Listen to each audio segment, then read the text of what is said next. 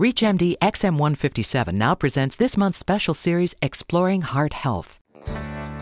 Could a common heart defect called patent foramen ovale, found in 25% of the population, be linked to migraine headaches? You are listening to ReachMD XM157, the channel for medical professionals. Welcome to a ReachMD special series exploring heart health. I am your host, Dr. Mark Nolan Hill, professor of surgery at the Chicago Medical School, and with me today is Dr. Ted Feldman, professor of medicine at Northwestern University Medical School and director of the Cardiac Catheterization Laboratory and Interventional Cardiology Chair at Evanston Northwestern Healthcare. Dr. Feldman is also the co author of Percutaneous Coronary Intervention Guideline and a past president of the Society of Cardiovascular Angiography and Interventions. Welcome, Dr. Feldman. Great to be here. Today we are discussing patent foramen ovale closure and its possible link to migraines. Dr. Feldman, what exactly is a patent foramen ovale? Everyone has a communication between the right and left atria in utero to allow placental blood to get through the venous circulation and into the arterial circulation.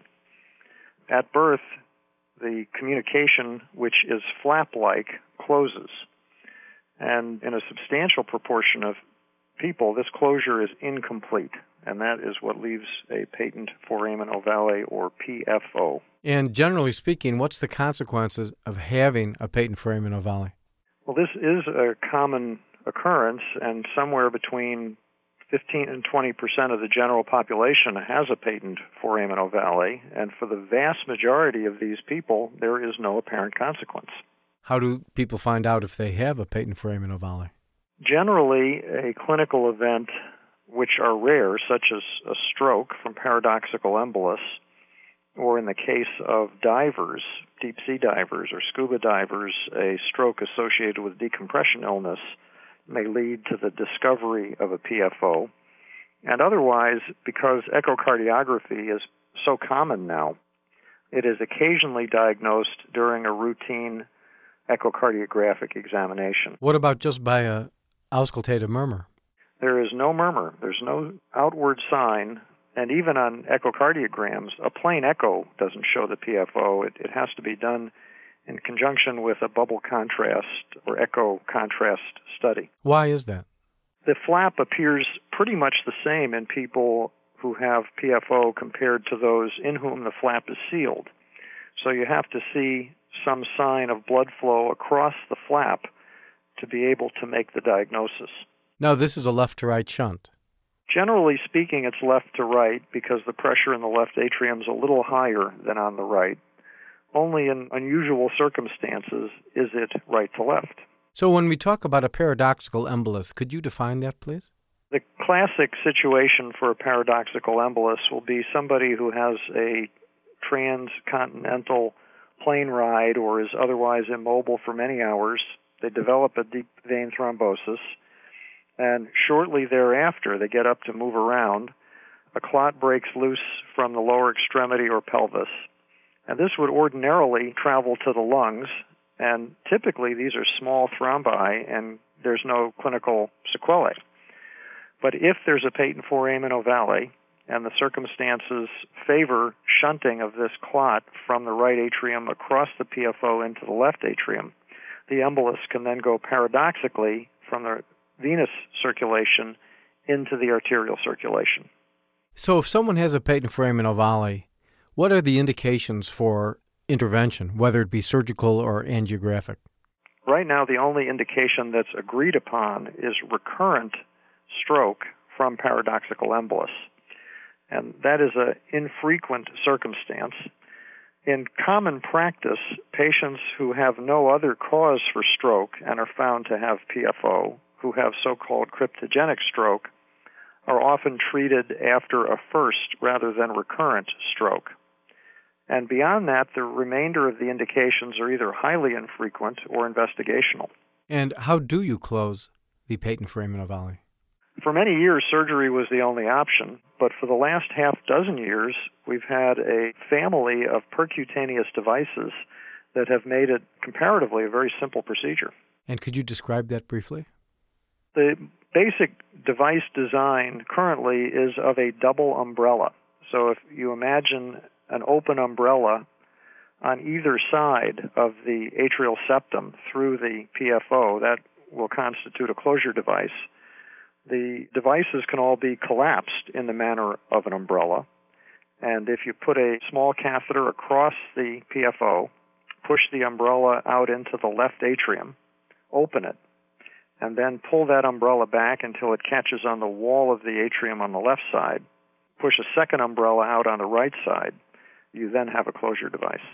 If you are just joining us, you are listening to a special series exploring heart health on the Clinicians Roundtable on ReachMD XM157. I am your host, Dr. Mark Nolan Hill, professor of surgery at the Chicago Medical School, and with me today is Dr. Ted Feldman, director of the Cardiac Catheterization Laboratory and Interventional Cardiology Chair at Evanston Northwestern Healthcare. We are discussing patent foramen ovale closure and its possible link to migraines. Dr. Feldman, you spoke about the angiographic treatment for closure of patent foramen ovales. This is now the standard treatment when we do decide to close them? It is. This is a comparatively simple catheter procedure.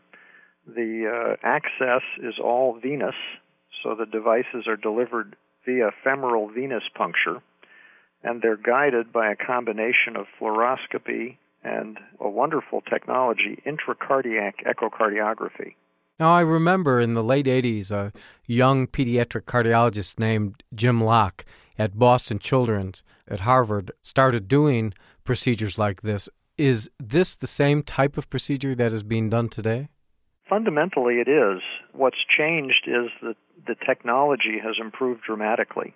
So, in this situation, what is the relationship between a patent foramen ovale and a migraine headache? Well, that's a really fascinating story. We've been closing PFO in cryptogenic stroke patients for some years. And many people in the field observed that these patients were coming back for follow up visits and mentioning that their migraines were gone. Uh-huh. And we, as cardiologists, would never have been aware that the patients had migraines. It, it wouldn't have been on our radar.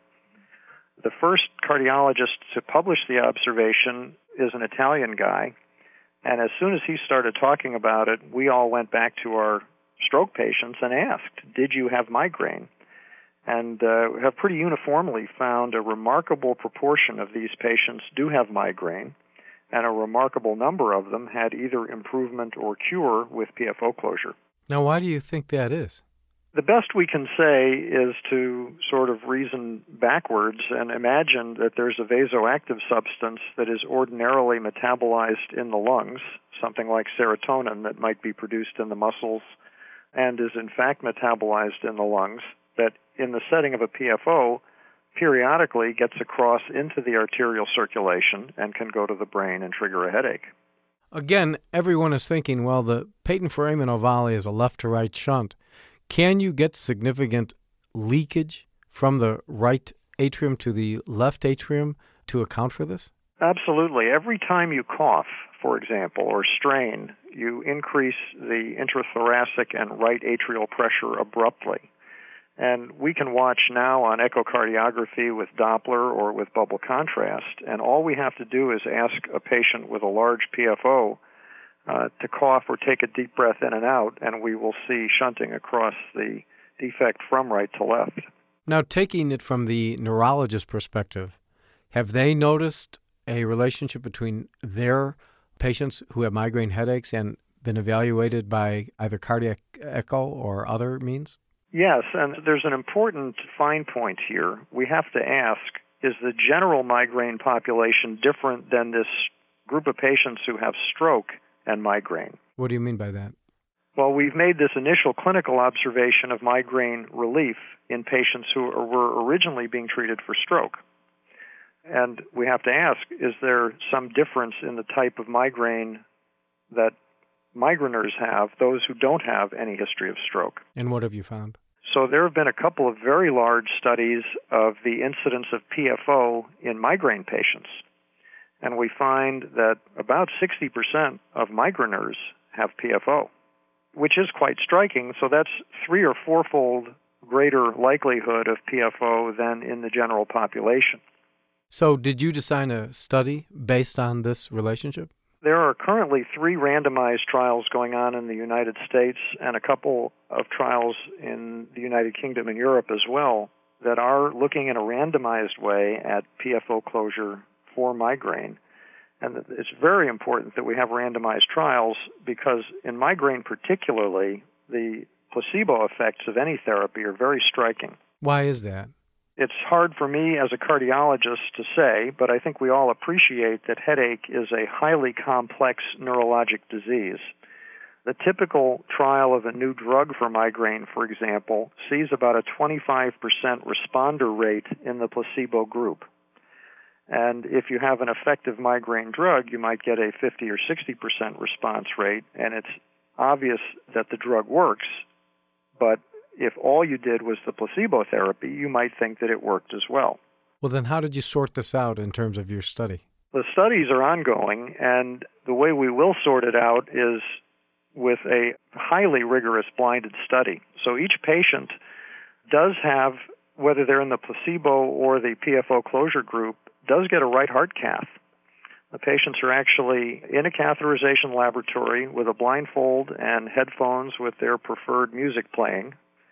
The placebo group gets a right heart catheterization with measurement of the PFO, which is very important to be able to define whether the PFO size and type is similar in both the treatment and the control group. And then, of course, the treatment group actually gets the device.